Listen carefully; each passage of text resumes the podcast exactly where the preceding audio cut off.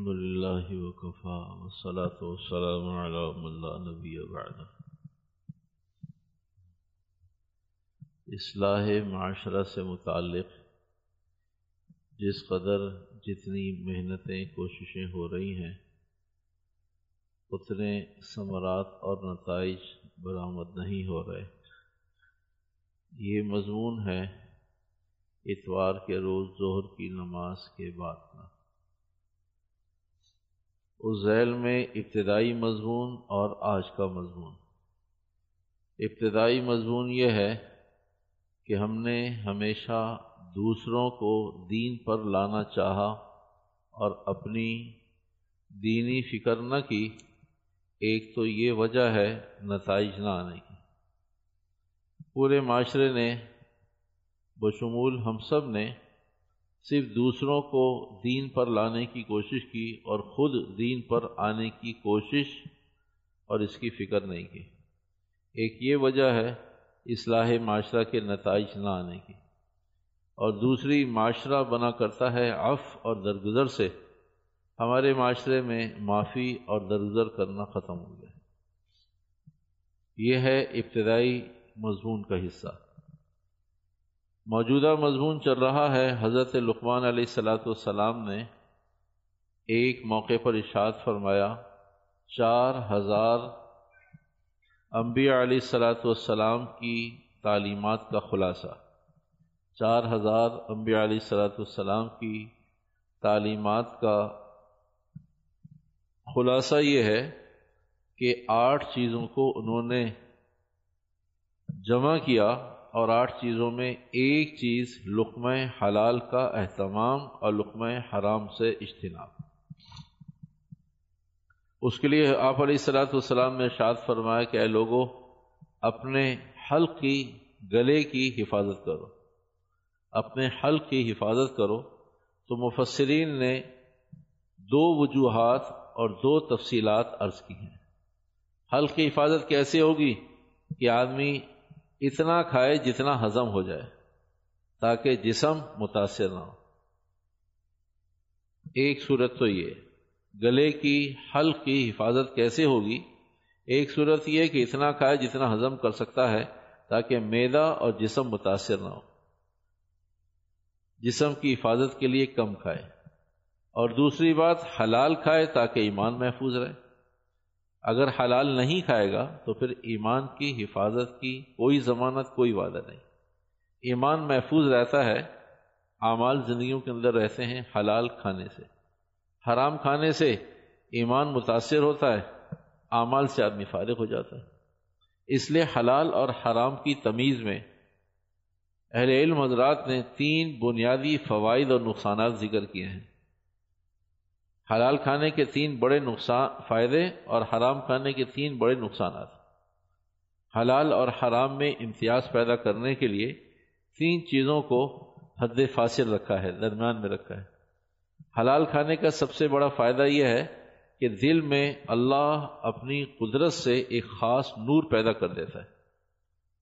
اس نور کی برکت سے پھر آدمی کے اندر جسم میں چستی پیدا ہو جاتی ہے اور اس کا میلان گناہوں سے ہٹ کر نیکی کی طرف آ جاتا. پھر اسے نیکی اچھی لگتی ہے گناہ برے لگتے ہیں. یہ حلال کھانے کی خصوصیات ہیں فوائد ہیں. اور حرام کھانے کے نقصانات یہ ہیں کہ دل سے نور نکل جاتا ہے. دل میں نورانیت دل میں اللہ اور رسول علیہ السلام کی عظمت اور وقت اور دین کی افادیت ختم ہو جاتی. جب دل سے نور ایمانی نور ختم ہو جاتا ہے تو پھر آدمی کے جسم میں سستی آ جاتی ہے. پھر یہ اعمال میں چست نہیں رہتا. ہر کام کے لیے ابھی کرتا ہوں ابھی دیکھتا ہوں نماز ہے ابھی پڑھ رہا ہوں بس ابھی وضو کرتا ہوں قرآن پاک کی تلاوت ہے کوئی بات نہیں آج نہیں ہوئی کل زیادہ کر لیں گے آج ذکر نہیں ہوا آج سستی ہو گئی آج چھٹی تھی آج دیر سے اٹھے تھے آج دیر سے ناشتہ کیا تھا آج کچھ کام کاج اور ہیں کوئی بات نہیں اگر آج فجر کی نماز نہیں ہوئی تو ظہر میں پڑھ لوں گا ظہر میں یاد نہیں رہا عصر میں پڑھ لوں گا عصر میں موقع نہیں ملا عشاء میں سکون سے پڑھ لوں گا. تو پھر اعمال میں سستی آتی چلی جاتی ہے. یہ حرام کی خصوصیات ہیں. اور پھر نیکیوں کے مقابلے میں گناہوں کی طرف اس کی توجہ اور میلان ہو جاتا ہے۔ طبیعت میں نور آتا ہے حلال کھانے سے، چستی آتی ہے جسم میں حلال کھانے سے، نیکی کی طرف میلان ہوتا ہے حلال کھانے سے، اور اس کے برعکس نور نکل جاتا ہے حرام کھانے سے۔ جب حرام اندر سرایت کر جاتا ہے تو پھر جسم میں سستی آ جاتی ہے، تو سستی آتی ہے حرام کھانے سے، اور پھر جب حرام کھاتا ہے تو پھر نیکی کی طرف میلان باوجود کوشش کے بھی نہیں ہوتا، میلان ہمیشہ گناہ کی طرف ہوتا ہے۔ یہ ایک بنیادی فرق ہے۔ تو حلال اور حرام کی تمیز، یہ لقمہ حلال اور لقمہ حرام۔ ایک مضمون کا ابتدائی حصہ ذکر کر کے آگے چلتے ہیں، پھر اس پورے مضمون میں ہم سوچیں گے کہ ہم 4 درجات میں سے کس درجے پر ہیں، پھر مضمون کے آخر میں انشاءاللہ اسے شارٹ لسٹ کر لیں گے۔ حلال اور حرام کے درمیان 2 درجات ہیں، خالص حرام اور خالص حلال۔ خالص حرام کسی کا کوئی اختلاف نہ ہو، کوئی ایسا عمل، کوئی ایسی ریسورسز جس کے بارے میں لینے دینے والے دونوں جانتے ہوں، کھانے پینے والے دونوں جانتے ہیں، کھانے کھلانے والے دونوں جانتے ہیں، مرد اور عورت دونوں جانتے ہوں، حاکم حکوم دونوں جانتے ہیں کہ یہ حرام ہے، خالص حرام، اس میں کوئی 2 رائے نہ ہو، خالص حرام۔ اور ایک ہے خالص حلال، کوئی 2 رائے نہیں۔ تو یہ ٹوٹل 4 درجات کے درمیان میں 2 درجات ہیں، خالص حرام خالص حلال، اس کے درمیان میں 2 درجات ہیں۔ خالص حرام کے بعد کم درجے کا حرام، کم نقصان دہ وہ مال ہے جو مشتبہ مال ہو، شبہ ہو، پتہ نہیں حلال ہے حرام ہے۔ پھر اس سے نیچے ایک اور مال ہے جس میں آدمی تفقد اور تجسس کرتا ہے کہ بھئی کہیں حرام کی آمیزش تو نہیں، کہیں کسی کا حق تو نہیں، کہیں ظلم تو نہیں ہو گیا، کہیں زیادتی تو نہیں ہو گئی۔ تو یہ 3را درجہ ہے۔ اور 4تھا اور آخری درجہ خالص حلال۔ تو پہلے نمبر پر خالص حرام، 4تھے درجے پر خالص حلال، درمیان میں 2، دوسرے نمبر پر مشتبہ مال، شبہ ہو، اس میں پتہ نہیں حلال ہے حرام ہے، چلو چلنے دو، اور 3رے نمبر پر وہ مال جس کا آدمی تفقد کرتا ہے، تجسس کرتا ہے، تلاش کرتا ہے، بھاگ دوڑ کرتا ہے، غور و فکر کرتا ہے، تتبع کرتا ہے اس میں کہ بھائی یہ کسی کا حق تو نہیں ہے، دیکھو بھائی پتہ کرو، خیر خبر لو، یہ کسی کا مال تو نہیں ہے، کسی کا مال ہماری طرف تو نہیں آ گیا۔ تو ایسی صورت میں یہ تجسس اور تفقد ہوا کرتا ہے 3۔ اور پھر اس کے بعد خالص حلال۔ تو خالص حرام خالص حلال، درمیان میں 2 درجات ہیں، ٹوٹل 4 درجات ہیں، درمیان میں مشتبہ مال اور تفقد احوال۔ تحقیق کرے آدمی کہ بھئی یہ مال کون سا ہے، کیا ہے، خدا نہ خواستہ کہیں حرام کی آمیزش تو نہیں، خدا نہ خواستہ کسی کا حق تو نہیں، خدا نہ خواستہ کسی کا زیادتی تو نہیں، خدا نہ خواستہ کسی اور کا مال تو ادھر نہیں آ گیا۔ تو یہ 4 درجات ہیں۔ ان میں سے مضمون کے آخر میں ہم ایک دوسرے سے مشورہ کر لیں گے کہ ہم ان 4 درجات میں سے کس درجے میں چل رہے ہیں، خالص حرام، مشتبہ مال، تفقد، تجسس، اہتمام کرتا ہے، یہ خالص حلال۔ یہ 4 درجات ہیں۔ اگر یہ 4 درجات یاد رہیں تم آگے چلیں، ایسا نہ ہو آخر میں کہیے 4 درجات پھر دوبارہ بتائیں، پھر ایک دفعہ بتا کے مضمون کی طرف آتے ہیں، اسے یاد رکھیے، اور مضمون کے آخر میں پھر مشورہ کریں گے کہ ہم کس درجے پر ہیں، خالص حرام میں، یا مشتبہ مال میں، یا ہم تفقد کرتے ہیں، تجسس کرتے ہیں، تلاش کرتے ہیں، اور یا 4تھے خالص حلال میں۔ یہ 4 درجات ہیں۔ آئیے مضمون کی طرف۔ بے شمار واقعات کتابوں میں دینی واقعات موجود ہیں جو میری آپ کی رہنمائی اور اصلاح کے لیے کہ بھئی ہم بھی ایسا کر سکتے ہیں تو ضرور کریں، ہمیں بھی ایسا کرنا چاہیے، ہمیں بھی ہمت کرنی چاہیے، اس لیے کہ وہ بھی فرشتے نہیں ہیں جن کے واقعات ہیں، وہ بھی ہماری طرح کے انسان ہیں، اسی معاشرے کا حصہ ہیں، اسی معاشرے میں رہ کر اپنی زندگی پوری کر کے چلے گئے، ان کے بیوی بچے تھے، ان کے مسائل تھے، ان کی خرید و فروخت کی دنیا، لین دین کی دنیا، تحفے تحائف کی دنیا، حلال حرام کی دنیا، وہ اسی دنیا میں وقت گزار کے گئے، ہم بھی اسی دنیا میں رہ گئے۔ ہمارے لیے اور ان کے لیے، ہم سے قریب والوں کے لیے، ہم سے پہلے والوں کے لیے کوئی ایسی دنیا کا فرق نہیں ہے کہ وہ حلال کھا سکتے تھے ہم نہیں کھا سکتے، وہ حرام سے بچ سکتے تھے ہم حرام سے نہیں بچ سکتے، وہ کر سکتے تھے ہم نہیں کر سکتے تھے۔ ہندوستان میں ایک میاں جی عبداللہ گزرے ہیں، ان کا طریقہ کار یہ تھا کہ وہ صبح فجر کی نماز کے بعد اٹھتے، جنگل میں جاتے، گھاس کاٹتے، واپس منڈی لے کر آتے۔ منڈی میں پہلے سے لائن لگی ہوتی کہ میں گھاس لوں گا، تو حضرت اسے گھاس تک بیچ دیتے اور 4 آنے کی گھاس دیتے، نہ کم یا نہ زیادہ، 4 آنے کی گھاس۔ اس 4 آنے میں 1 روپیہ، 1 روپیہ اپنے لیے، 1 آنا اپنے لیے رکھ لیتے، 4 آنے اور اس میں سے 1 آنا اپنے لیے کہ بھائی دن بھر کے کام کاج، اور 1 آنا اس میں سے اپنی بیٹی کو دیتے، وہ شادی شدہ تھی، بچوں والی تھی، صلہ رحمی، اور 1 آنا اپنے غیر رشتہ داروں کو صدقہ کر دیتے، اور 1 آنا علماء کی دعوت ضیافت کے لیے جمع کرتے۔ جب وہ زیادہ ہو جاتے 16-17 آنے، 18 آنے، 1 روپیہ، 2 روپے، 4 روپے، 5 روپے، اس زمانے میں 5-6 روپے کی دعوت ہو جاتی تھی۔ جب وہ اکٹھے ہو جاتے آنے کر کے تو پھر ان کی دعوت کیا کرتے۔ یہ 4 آنے کی روزانہ کی تقسیم تھی، اور جب اس کے پیسے اکٹھے ہو جاتے، دعوت ہوتی، تو بڑے بڑے جید علماء کو بلاتے، ان کی ضیافت کرتے، وہ بھی انتظار میں رہتے کبھی وہ کب دعوت ہوگی، کئی مہینے ہو گئے۔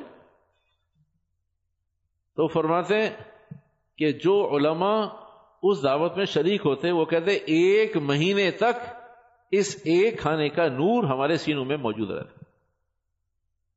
1 مہینے تک تہجد نہیں جاتی تھی، کھانا کسی اور کا، کمائی کسی اور کی، انداز کسی اور کا، محنت کسی اور کی، اس دسترخوان پر کھانا کھانے کی برکت 1 مہینے تک، 1 مہینے تک تہجد نہیں، نماز نہیں، تکبیلہ نہیں چھوٹ رہی، تلاوت ذکر کا 1 مہینے تک اس کا مسر محسوس کرتے تھے۔ ان میاں جی کا طریقہ کار یہ تھا کہ وہ جب گھاس کاٹ کر لے کر آتے تھے تو لوگ لائن لگا کے، تو اس لائن میں سے جو بھی بھاگتا، جو میاں جی کے اس گھاس کے گٹھر پر ہاتھ رکھ دیتا اسے دیتے، نہ 4 آنے سے کم لیتے نہ 4 آنے سے زیادہ۔ کوئی زیادہ دینا چاہتا کہا نہیں، زیادہ کی ضرورت نہیں، میری ضرورت اس میں پوری ہو جاتی، اور جو 4 آنے سے کم دیتا کہا بھی ہمارا تمہارا سودا نہیں ہو سکتا، ہم بارگیننگ میں وقت ضائع نہیں کرنا چاہتے۔ حلال کی ایسی برکات کہ صرف طے کرنے کی ضرورت ہے، پھر راستے اللہ خود بناتا ہے۔ صرف آدمی طے کرے کہ بھئی مجھے حلال کھانا ہے، حرام نہیں کھانا۔ ایک تو فجر کی نماز کے بعد، فجر کی نماز پڑھی، فجر کی نماز کے بعد کام شروع، حلال کی برکت۔ واپس آنے کے بعد گاہک خود کھڑا ہے لائن لگا کر، حلال کی برکت، نہ کم نہ زیادہ، بارگیننگ سے جان چھٹی، اتنے کی اور اتنے کی نہیں، آپ اتنے کی میں اتنے کی نہیں، 4 آنے لوگوں کو بات۔ تو لوگ انتظار میں رہتے تھے، اور بھی گھاس کاٹنے والے جنگل سے گھاس کے گٹھر لے کر آتے تھے، تو ان کے گٹھر پڑے ہوتے تھے پہلے بھی، بعد میں بھی، جب میاں جی آتے تھے تو ان کے گٹھر کے لیے لوگ انتظار میں ہوتے۔ تو لوگوں کا خیال یہ تھا کہ یہ جو گٹھر ہے، میاں جی بتاتے ہیں کہ بھائی یہ قریب کلو کے اعتبار سے اتنی ہوگی، تو کہا اتنی ہوگی۔ پھر دوسری بات یہ کہ اس پہ میاں جی عبداللہ کے ہاتھ لگے ہوئے ہیں، برکتی ہاتھ ہیں، تو ہماری بکریاں یہ گھاس کھاتی ہیں، ان کا بھی دودھ اور صحت اچھی ہو جاتی ہے۔ یعنی حلال کوئی ایک مسئلہ نہیں ہے حلال کے فوائد میں، ورنہ آدمی دیکھے کہ بھئی جانوروں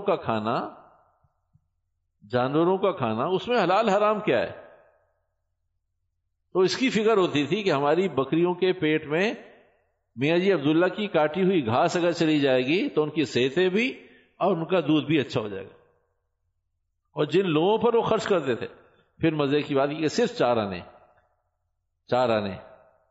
آنے میں آدمی کیا کام کر رہا ہے، 1 آنا روزانہ صدقہ بھی دے رہا ہے، 1 آنا روزانہ صلہ رحمی، بیٹی پہ بھی، شادی شدہ بیٹی اور اپنے نواسوں پہ، نواسیوں پہ بھی خرچ کر رہا ہے، 1 آنا اپنے اوپر بھی خرچ کر رہا ہے، اور 1 آنے میں مسلمانوں کی دعوت اور ضیافت کا بھی اہتمام۔ یعنی صلہ رحمی بھی موجود ہے، مسلمانوں کی حقوق سے متعلق دعوت بھی موجود ہے، روزانہ صدقہ بھی موجود ہے، روزانہ اپنی ذات پر ظلم نہیں ہو رہا، اپنا پیٹ کاٹ کے نہیں دے رہے، اپنی بھی ضرورت پوری ہو رہی ہے۔ وقت کچھ ضرور گزر گیا، لیکن اگر آج کسی کی 14 لاکھ روپے بھی تنخواہ ہو تو وہ بھی یہ 4 کام نہیں کر سکتا کہ روزانہ صدقہ دے رہا ہو، روزانہ بیٹے کو کسی کا باندھا ہوا ہو کہ روزانہ 1 آنا میں تمہیں دوں گا، اور روزانہ کو دعوت کے پیسے علیحدہ نکال رہا ہو کہ بھئی میرے عزیز اقربا ہیں کوئی. آج 14 لاکھ والے مسئلہ 14 لاکھ کا نہیں ہے، مسئلہ اللہ کی مدد کا ہے. اللہ کی مدد وہاں ہوتی ہے جہاں آدمی اللہ کی مانتا ہے، اللہ اس کی مان لیتا ہے. ہم اللہ کی مانتے نہیں ہیں تو ہمارے 14 لاکھ میں بھی کام نہیں ہو رہے، ہمارے 14 لاکھ میں بھی کام نہیں ہو رہے. اس وقت آپ کی معلومات میں اگر کوئی بڑی سے بڑی تنخواہ بھی ہو تو تنخواہ دار آدمی مہینے کے آخر میں، یہ علیحدہ بات ہے کہ اس نے اپنی خواہشات کو اتنا بڑھا لیا ہے، اتنی بیسیاں، اتنی انسٹالمنٹ، اتنی چیزیں، اتنی خریداریاں، اتنی گروسری، کہ وہ 14 لاکھ والا، فار ایگزامپل عرض کر رہا ہوں، 14 لاکھ والا بھی وہ دیکھتا ہے کہ 28 تاریخ ہے، 2 دن رہ گئے تنخواہ ملنے میں، آخری 40-50 ہزار روپئے جیب میں موجود ہے، آخری 10-20 ہزار روپئے موجود ہے. یعنی سیلری پرسن تو چاہے 14 کروڑ روپئے بھی ہو، تو یہ برکات ہے اس کی کہ آدمی اپنے خرچے کا اتنا بڑھا لیتا ہے، اتنا پھیلا لیتا ہے کہ وہ سارے کام کر ہی نہیں پاتا، سارے کام کر ہی نہیں پاتا. 4 آنے میں 4 وہ کام جو شریعت مطالعہ نے، جن کی برکت سر کی آنکھوں سے نکالی. ایک بات. دوسری بات یہ روس کے حملے سے پہلے کی بات ہے، افغانستان پاکستان بننے سے پہلے کی بات ہے. کابل کے بعد جیسے سوات کے ایک والی سوات پاکستان بننے سے پہلے، اسی طرح کابل کے بھی ایک وہ تھے امیر دوست محمد، کابل کے ایک امیر گزرے ہیں، پاکستان بننے سے پہلے کا واقعہ ہے. امیر دوست محمد، ان کے پوتے تھے عبد الرحمن، اور عبد الرحمن کے والد یعنی امیر دوست محمد کے بیٹے ابو عبد الرحمن. تو امیر دوست محمد نے کابل دارالخلافہ تھا اس زمانے میں، تو وہاں سے ایک فوج، ایک لشکر اپنے بیٹے کو کہ بھئی میرے بعد یہ میرا بیٹا ولی عہد ہے اور حکومت کی باغ دور سنبھالے گا، اور اس وقت حالات کچھ ایسے ہیں کہ ہمارے افغانستان کی کسی حصے پر کسی نے حملہ کر دیا ہے، تو ایک لشکر گھوڑوں پر اور خچروں پہ سوار کر کے بھیج دیا، کیونکہ آمد و رفت کا بھی معاملہ آسان نہیں تھا اور معلومات کا معاملہ بھی آسان نہیں تھا. تو کچھ دن کے بعد اطلاع آئی کہ بھئی وہ ابو عبد الرحمن دوست محمد کابل کے جو ولی تھے، تو ان کے بیٹے کے بارے میں کہ وہ شکست خوردہ ہو کر واپس آ رہا ہے، باغ میدان چھوڑ دیا اور وہ شکست خوردہ ہو گیا. تو انہوں نے اپنی بیوی سے آ کر کہا،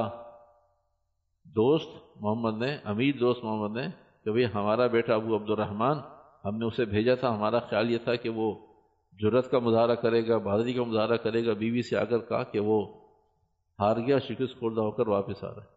تو بیوی نے کہا کہ وہ آپ اطمینان رکھیں، وہ شکست خوردہ ہو کر نہیں آئے گا، وہ فاتح بن کر آئے گا. تو اس نے کہا بھائی بیوی سے کہا ہماری معلومات ہیں، میں تو تمہیں اس لیے بتا رہا ہوں کہ تم دعا کرو، ایک پریشانی کی بات ہے، جب وہ یہاں آئے گا تو ہماری قوم اسے قبول نہیں کرے گی. کہا اس نکمے آدمی کو آپ نے اور ایسے بزدل آدمی کو آپ نے ولی عہد بنایا اور ہم پر مسلط کر دیا، آپ کے بعد یہ ہمارا بادشاہ ہوگا اور یہ ہماری باغ دور سنبھالے گا. تو کہا مجھے اس کا خوف ہے کہیں بغاوت نہ ہو جائے، اس لیے تم دعا کرو کہ اللہ کوئی آسانی کا معاملہ کر دے. کہا فکر نہ کریں، وہ ہمارا بچہ شکست خوردہ ہو کر نہیں آئے گا. ابھی 2-3-4 دن گزرے تھے تو پھر ایجنسیوں نے پھر بتایا کہ نہیں، وہ پہلے والی خبر غلط تھی، تو صحیح خبر یہ ہے کہ وہ فاتح بن کر آ رہا ہے. تو امیر نے فوراً اپنی بیوی سے کہا کہ بھئی تم گھر میں، اور میں سارے نظام کو دیکھ رہا ہوں، ایجنسیاں میرے قابو میں، معلومات میرے پاس، ساری انفارمیشن ہمارے پاس، تم گھر میں بیٹھے، تمہیں کون بتانے والے سوائے میرے؟ میں تمہیں کہتا ہوں شکست خوردہ، تم کہتے نہیں فاتح، تمہیں کس نے بتا دیا؟ یہ تمہاری خبر کیسی ہے؟ فرمایا اس کا تعلق خبر سے نہیں ہے، اس کا تعلق حلال لقمے سے ہے. بیوی نے اپنے خاوند سے کہا اس کا تعلق خبر سے نہیں ہے، اس کا تعلق حلال لقمے سے ہے. تو کہا کیونکہ وہ بچہ آج اس قابل ہے کہ فاتح بن کر واپس آ رہا ہے، اور آج اس کی عمر 32-33 سال ہے، جسے آپ نے جنرل بنا کر اپنا قائم مقام اور نائب بنا کر بھیجا ہے، ولی عہد بنایا، اسے باغدور دی ہے ساری. آج وہ 32 سال کا ہے. تو میں نے کبھی 32 سال میں 33 سال پہلے کی کوئی خبر آپ کو نہیں دی. آج وہ 32 سال کا بچہ ہے جو فاتح بن کر آ رہا ہے، تو 33 سال پہلے تک کی میں نے آپ کو کوئی خبر نہیں دی، آج آپ پوچھ رہے ہیں تو اس لیے بتا دی. تو کہا جب سے اس بچے کا ابو عبد الرحمن کا حمل ٹھہرا تھا اس وقت سے میں نے نیت کی تھی کہ حرام تو دور کی بات کوئی شبے والا لقمہ بھی تحقیق کے بغیر نہیں لوں گی۔ کہا جب میں پریگننٹ ہوئی تھی، پریگننسی کے موقع پر، حمل کے موقع پر، جب حمل ٹھہرا تھا اس وقت سے میں نے نیت کی کہ مشتبہ مال ایک لقمہ بھی بغیر تحقیق کے نہیں، ایک لقمہ کھانے کا اور ایک گھونٹ پینے کا بغیر تحقیق کے نہیں۔ تو 1 سال 9 مہینے تو میں نے یوں مشقت اٹھائی کہ فاقے بھی کیے، ایسے موقع پر کھانے پینے صحت کی ضرورت ہوا کرتی ہے، تو کہا فاقے بھی کہ اس لیے کہ جب شبہ ہوا کہ جب معلوم ہی نہیں ہے یہ لقمہ کہاں سے آئے، کھانا کہاں سے آئے، کس زمین کی گندوں میں آئے، یہ ہمیں کس نے تحفہ بھیجا ہے، ہمارے پاس ہمارے دسترخوان پر یہ مزین کھانے ہیں یہ کس نے بھیجے ہمارے پاس۔ جب دسترخوان بادشاہوں کا ہوا کرتا ہے تو پھر انداز بھی ایسے ہی ہوا کرتا ہے۔ تو کہا میں شبے والے لقمے کو ہاتھ نہیں لگا دی۔ تو 9 مہینے تو میں نے یوں مشقت سے گزارے۔ پھر جب یہ بچہ ابو عبد الرحمن پیدا ہو گیا تو پیدا ہونے کے بعد پھر میں نے 2 چیزوں کا اہتمام کیا۔ ایک، پہلی چیز مشتبہ مال سے تو احتیاط کر ہی رہی تھی، 2 چیزوں کو مزید جمع کیا 3 چیزوں کی اہتمام کے ساتھ۔ کہا پھر 2 کام میں نے یہ کیا کہ میں نے کبھی بھی ناپاکی میں اس بچے کو دودھ نہیں پلایا، کبھی بھی اس بچے کو ناپاکی کی حالت میں دودھ نہیں پلایا۔ جب بھی دودھ پلانا ہوتا تو میں باوضو ہوتی، اور باوضو ہونے کے بعد جتنی دیر یہ بچہ دودھ پیتا رہتا یا دن میں جتنی دفعہ دودھ پیتا اتنی دفعہ میں سورہ یاسین پڑھتے ہوئے دودھ پلاتی تھی۔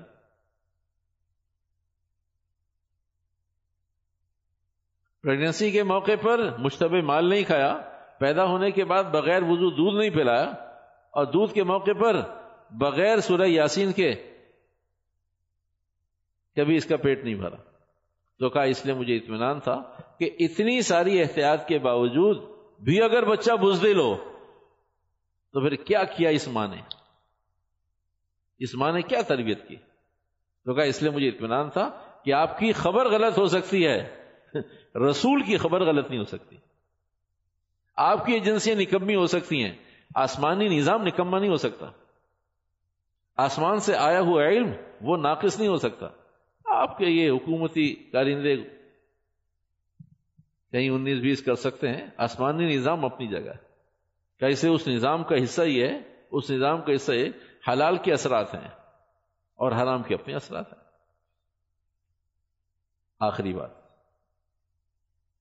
امام احمد بن حنبل رحمۃ اللہ علیہ، امام شافعی رحمۃ اللہ علیہ فرمایا کہ ہمارے پاس نہیں آتے، کیا بات ہے؟ احمد بن حنبل رحمۃ اللہ علیہ کے پاس آ گئے۔ امام شافعی رحمۃ اللہ اپنے لوگوں سے کہا کہ بھائی میرے ساتھی میرے دوست ہیں تو میرے شاگرد، مجھ سے انہوں نے کچھ پڑھا ہے، میں ان کا استاد بھی ہوں، لیکن میں نے انہیں اپنے پاس بلایا تو آ رہے ہیں۔ تو جو گورنر تھا اس موقع پر مصر کا، وہ بھی حضرت کے ساتھ آبادی سے باہر امام احمد بن حنبل رحمۃ اللہ علیہ کو پروٹوکول دینے کے لیے لے کر آیا۔ احمد بن حنبل رحمۃ اللہ علیہ بھی اور امام شافعی رحمۃ اللہ ملاقات ہو گئی، پورے اعزاز اکرام اور عزت اور تعظیم کے ساتھ انہیں شہر میں داخل کیا گیا۔ امام احمد بن حنبل رحمۃ اللہ علیہ تشریف لا رہے ہیں، امام شافعی رحمۃ اللہ علیہ میزبان ہیں، وہ مہمان ہیں۔ تو اللہ کی شان، آتے ہی دسترخوان مزین پہلے سے موجود تھا۔ احمد بن حنبل رحمۃ اللہ علیہ نے کھانا، سفر کر کے آئے تھے، کھانا کھایا، یہاں تک ایک کر کے سب لوگ کھانا دسترخوان سے اٹھ گئے، احمد بن حنبل رحمۃ اللہ علیہ کھانا کھاتے رہے اور بہت تسلی سے اطمینان سے کھانا کھایا۔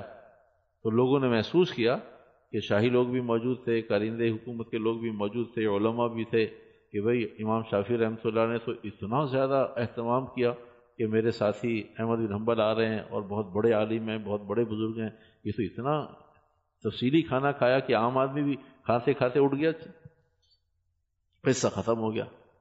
رات کو جب سونے کا ٹائم تھا تو امام احمد بن حنبل رحمۃ اللہ علیہ، صبح دیکھا گیا کہ مسواک وہ گیلی نہیں ہوئی، وہ آب خورا اور ابریق، لوٹے کو کہتے ہیں، وہ ابریق میں پانی اسی طرح موجود ہے، جو پانی رکھا گیا تھا، جو مسواک رکھی گئی تھی تو وہ اسی طرح موجود ہے۔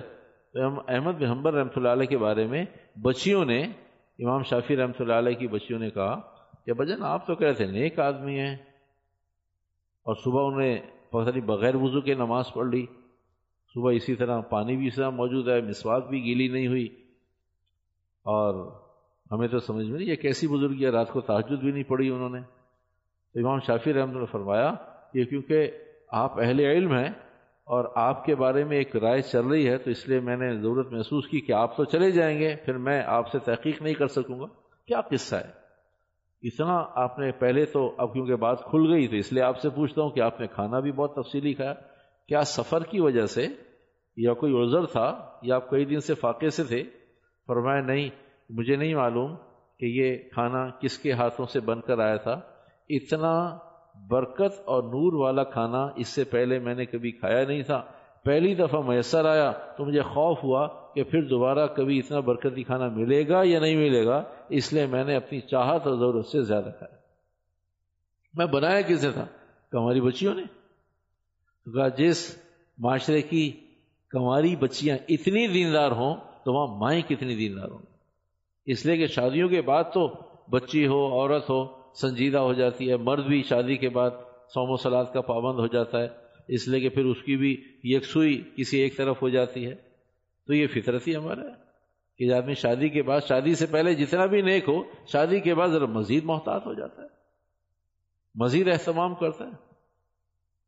تو کابل جس معاشرے کی کنواری بچیوں کا حال یہ ہے، ان کے ہاتھوں میں، ان کے عمل میں، ان کے صوم و صلات میں ایسا نور ہے، تو اس معاشرے کی عورتیں، اور جس معاشرے کی عورتوں کا حال یہ، تو مردوں کا حال کیا ہوگا؟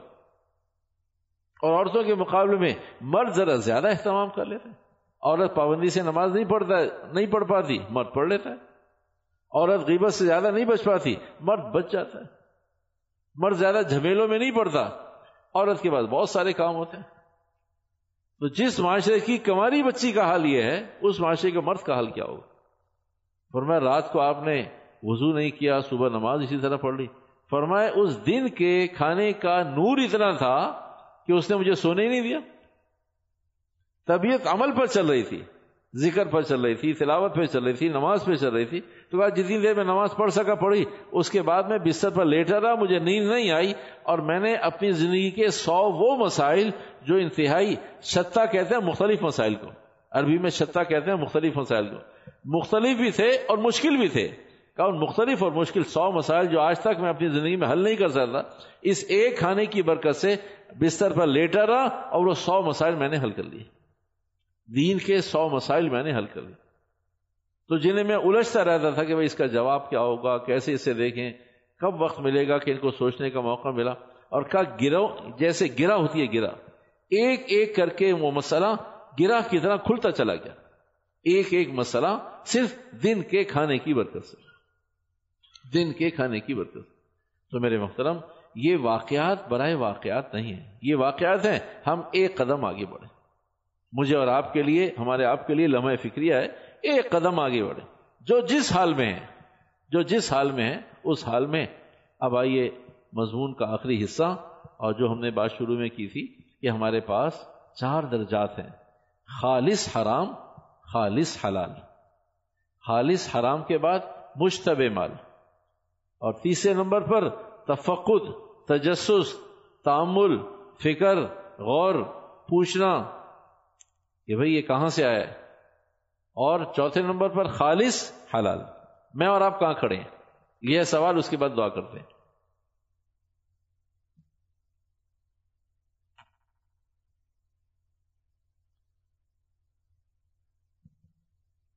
خاموشی اس بات کی علامت ہے کہ میں اور آپ کہیں بھی نہیں کھڑے، اور 5واں کوئی درجہ نہیں ہے. 4 پہ تو ہم خاموش ہیں، 5واں کوئی درجہ نہیں ہے. خالص حرام یا مشتبہ مال، یا ہم تجسس کرتے ہیں، یا خالص حلال کھا رہے ہیں.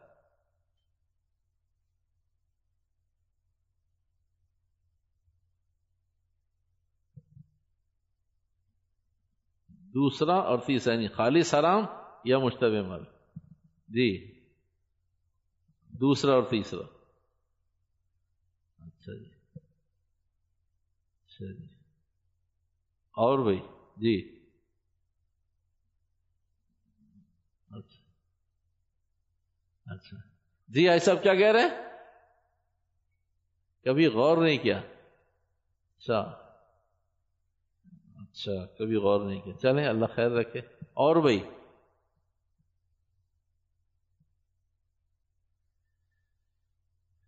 جی ہاں تجسس تفقد میں.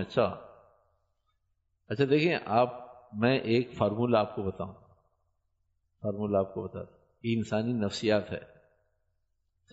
اچھا اس مضمون کو ہم نے پہلے بہت دفعہ عرض کیا، آج پھر عرض کرتے ہیں.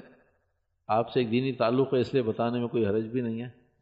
اگر یہ کہا جائے نا میڈیکل ریسرچ تو پھر آدمی تھوڑا سا سیدھا ہو کر بیٹھتا ہے کہ کوئی کام کی بات آ رہی ہے، اور اگر نفسیات کہا مولوی صاحب نے بتایا کوئی اس پہ ریسرچ تھوڑی ہوگی، کوئی مولوی کا کہنا صحیح بھی ہو سکتا ہے غلط بھی ہو سکتا ہے. ایک امیج ایسا بن گیا ہے کہ بھئی یہ ریسرچ یہ ہے، چاہے وہ اسلام پر ریسرچ کسی سور کھانے والے نے کی ہو وہ ایکسیپٹڈ ہے، اس لیے کہ ریسرچ ہے نا. چاہے اسلامیات کوئی قادیانی پڑھائے ہمارے بچوں کو کیا ریسرچ ہے، اوکے. چاہے کوئی یہودی پڑھائے قرآن کا ترجمہ، اوکے. یہ ایک مینٹلٹی بن گئی، اب کیا کریں. تو ریسرچ ہے، تحقیق ہے، میڈیکل یوں کہتی ہے، پروفیسر یوں کہتے ہیں، تو آدمی سوچتا ہے کوئی کام کی بات آ رہی ہے. تو بھائی انسانی نفسیات یہ ہے کہ جب آدمی اپنی زبان ہلاتا ہے تو اللہ اس کے دل کی حرکت کو بدل دیتے ہیں. فار ایگزامپل ایک آدمی کہتا ہے کہ بھائی میں ایمان چھوڑتا ہوں، تو اس کا بلڈ پریشر ہائی یا لو ہوگا، نہیں ہوگا.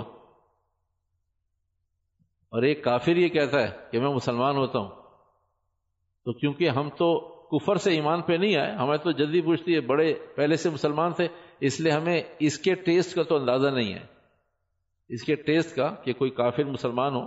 تو جو کافر مسلمان ہوتا ہے نا، اس کا بھی بلڈ پریشر، اس کا بھی خون جوش مارتا ہے کہ اللہ تیرا احسان ہے، مرنے سے پہلے تو نے ایمان کی توفیق دے دی.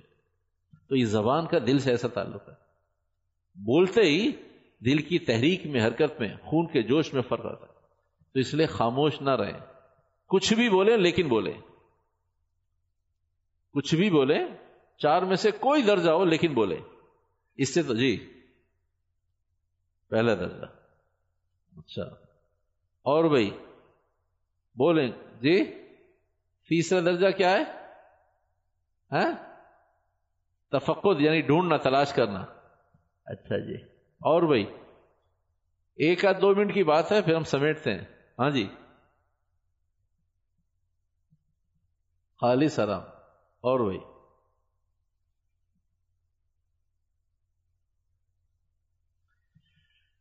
صلی اللہ محمد صلی اللہ محمد صلی اللہ محمد. اس وقت امت کا 1% بھی خالص حلال نہیں کھا رہا، 1%.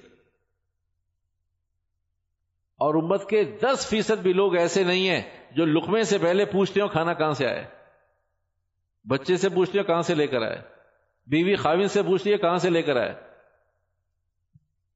10% بھی مسلمان ایسے نہیں ہیں، بات مسلمانوں کی ہو رہی ہے کہ 10% بھی ماں نہیں پوچھتی بیٹے سے، بیٹے بہت موج ہو رہی ہے، خرید تو ہے، کہاں سے لے کر آئے، کیا ریسورسز ہے تیری. بیوی خاوند سے نہیں پوچھتی، باپ اور ماں اولاد سے نہیں پوچھتے، وہ خوش ہوتے ہیں ہمارا بیٹا ماشاءاللہ. کہا کر کیا رہا ہے؟ کہا آپ اسے چھوڑو، آم کھاؤ، آم کھانے درختوں سے کیا مقصد ہے آپ کو. ماں باپ بھی خوش رہتے، دیکھو کتنا سمجھدار بچہ ہے، ایک تو حرام کھلاتا ہے اور پھر دوسری بات یہ کہ اس طرف آنے بھی نہیں دیتا، کتنا سمجھدار ہے. تو 1% بھی مسلمان اس وقت ایسا نہیں ہے جو خالص پیور جینون حلال کھا رہا ہو، 1%. اور 10% بھی مسلمان ایسا نہیں ہے کہ جو تفقد، لقمے سے پہلے، خرچ سے پہلے، کھانے سے پہلے، پینے سے پہلے دیکھو، صبر کرو بھائی، ایک منٹ کہاں سے آیا، یہ کون لایا، کس نے بھیجا ہے. 10% بھی ایسے. اب رہ گئے اوپر کے 2 درجے، خالص حرام اور مشتبہ، خالص حرام اور مشتبہ. 70% مسلمان خالص حرام کھا رہا ہے، 70% مسلمان. اور 30% مسلمان ایسا ہے جو اسے شبہ ہے لیکن وہ اس شبہ میں پڑھنے کی ضرورت ہی نہیں ہے، اسے وہ پڑھتا ہی نہیں ہے.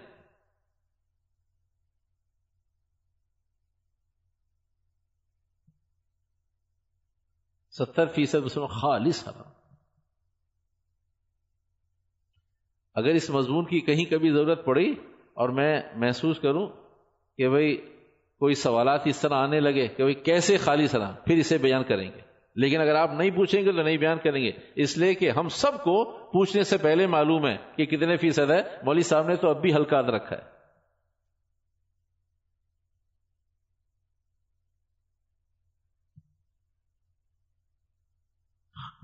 جی جب بہت سارے سوالات آئیں گے پھر جواب دیں گے. جب ایک عمومی 51%، 51% اگر سوالات آئیں تو ضرور بیان کریں گے، یہیں سے ممبر سے بیان کریں گے. ریزنز کیا ہیں، راستے کیا کیا ہیں، اس کا سبیل کیا ہے، پھر بتائیں، ضرور بتائیں گے. لیکن ایک آدھ دو معاملے ہوں گے تو کہیں کسی کے ساتھ بیٹھ کر ہم بتا دیں گے، وہ پوچھ لیں گے، ہم پوچھ لیں گے، وہ بتا دیں گے. لیکن 70% اس وقت خالص حرام کھا رہے. ایک اس کا کرائٹیریا بتا کر بات ختم کر دیتے. اچھا اگر ایسا نہیں ہے، ایسا نہیں ہے تو کرائٹیریا سے شاید سمجھ میں آ جائے. اگر کرائٹیریا سمجھ میں آ گیا نا تو پھر 70% کی قید ختم، پھر 100% میں کہانی چلی جائے گی. اگر کرائٹیریا سمجھ میں آ گیا. امام مالک رحمۃ اللہ علیہ سے کسی نے پوچھا، امام مالک رحمۃ اللہ علیہ سے، کہ بھئی اگر کوئی نبی کو گالی دے تو کیا کرنا چاہیے؟ کہا اسے ذبح کر دینا چاہیے. کہا اگر ذبح کرنے کی طاقت نہیں ہے، کہا پھر اللہ کے یہاں سرخ ہونے کے لیے خود مر جانا چاہیے. تو پوری قوم کے اندر، پوری قوم کے اندر وہ تحریک نہیں ہے. ہم سب نعرے لگاتے ہیں، یہ کرائٹیریا ہے. اس لیے کہ اگر کوئی میرے بیٹے بیٹی بیوی بچے باپ کو گالی دے تو وہ ہلکا کام ہے، نبی کو گالی دینا خطرناک کام ہے. تو اپر کلاس کو گالی دینے پر ہم سب سکون سے بیٹھے ہیں. یہ علامت ہے اس بات کی کہ صدیوں سے ہمارے اندر حرام جا رہا ہے. یہ علامت ہے اس بات کی. اچھا اور آسان کر دیتے ہیں، اور آسان کر دیتے ہیں، کیونکہ بات سمجھانا مقصد ہے، اس سے زیادہ نہیں، تاکہ میرا اور آپ کا، میری آپ کی مینٹلٹی کہیں میچ ہو جائے. کسی کی کنواری بچی کو کسی نے ہاتھ لگا دیا تو نہ وہ اسے مارتا ہے نہ خود مرتا ہے، نہ اس کی گردن اتارتا ہے اور نہ خود کو اقدام کرتا ہے. تو اس بات کی علامت ہے یا بیٹی اس کی نہیں ہے اور یا حلال خون اس کے پاس نہیں ہے. یا تو بیٹی اس کی نہیں ہے، کنواری بچی کو کوئی ہاتھ لگا دے باپ کے سامنے، بھائی کے سامنے، تو یہ اس بات کی علامت ہے کہ اندر اتنا سود، اتنا حرام صدایت کر گیا کہ اب حیا نام کی چیز، عفت نام کی چیز، غیرت نام کی چیز. صلی اللہ علیہ وسلم. تو اس وقت پورے معاشرے میں جو مرضی کر لیجئے. ایک بات ذہن میں آ گئی، واحد پاکستان ایسا ملک ہے، جمہوری ملک جس میں عوام نہیں ہے. واحد ایک ملک پاکستان ایسا ہے 250 ملکوں میں جس میں عوام نہیں ہے. ایسے فیصلے ہوتے ہیں کہ جس ملک میں عوام نہیں ہوتی جیسے فیصلے وہاں ہونے چاہیے ایسے فیصلے یہاں ہوتے ہیں. ختم نبوت پر کوئی فیصلہ کر لیجئے، دینی بنیادوں پر کوئی مسئلہ فیصلہ کر لیجئے. جہاں افراد نہیں ہوتے نا وہاں بھی کہتے بھائی کوئی مخالفت کرنے والا، آواز اٹھانے والا نہیں ہے. تو جیسے فیصلے ایسے ملکوں میں ہوتے ہیں جہاں عوام نہیں ہوتی ایسے فیصلے میرے آپ کے یہاں ہوتے ہیں. اس لیے کہ انہیں معلوم ہے کہ بھائی عوام کو اس سے کوئی لگاؤ نہیں ہے. جمہوری ملک میں جمہوریت ہے ہی نہیں. جمہوری ملک کے اندر عوام نہیں ہے، لوگ نہیں ہیں. تو جب عوام کا، لوگوں کا خوف ہوتا ہے تو آدمی کوئی فیصلے کرنے سے 10 دفعہ پہلے سوچتا ہے نا. تو کیوں نہیں سوچتے فیصلہ کرنے والے؟ اس لیے کہ انہیں معلوم ہے کہ بھائی عوام نہیں ہے. تو لوگوں نے کہا عوام ہے، کیسی باتیں کرتے ہو؟ کہا عوام ہونے کا مقصد یہ ہے کہ وہ، ان کے اندر غیرت نہیں ہے. تو غیرت کے علاوہ 2 ارب انسان ہو کوئی غم کی بات نہیں ہے. کہا 2-4 ایسے اگر پیدا ہو جائیں کہ بھی جن میں غیرت ہو تو کہا پھر کہیں عوام ہے. تو کہا عوام کا ہونا نہ ہونا، خواندہ نہ خواندہ، سواء علیہم، انذارک او عدم انذارک سواء علیہم، دونوں برابر ہے. تو بھائی اس لیے یہ سارے مسائل جو ہے نا، یہ لقمہ حرام کی برکات ہے. یہ جو کچھ اس وقت اس پریمیسز میں ہو رہا ہے نا، ملک پاکستان میں ہو رہا ہے، اس لیے کہ ہم نے اتنا سود کھا لیا ہے، ہم نے اتنا حرام کھا لیا ہے کہ اب ہم سے بولا ہی نہیں جاتا، کہا ہی نہیں جاتا. یہ اس کا تعلق طاقت سے نہیں ہے، اس کا تعلق اندر سے ہے. جب آدمی حلال کھاتا ہے تو پھر نہ چاہتے ہوئے بھی بولتا ہے، اور جب حرام کھاتا ہے تو چاہنے کے باوجود بھی خاموش رہتا ہے. اللہ پاک عمل کی اہتمام کی توفیق عطا فرمائے. الحمدللہ رب العالمین والعاقبۃ للمتقین والصلاۃ والسلام علی سید الانبیاء والمرسلین ربنا ظلمنا انفسنا وان لم تغفر لنا وترحمنا لنكونن من الخاسرین رب ارحمهما كما ربياني صغيرا اللهم صل على محمد النبي الأمي وعلى آله وصحبه أجمعين برحمتك.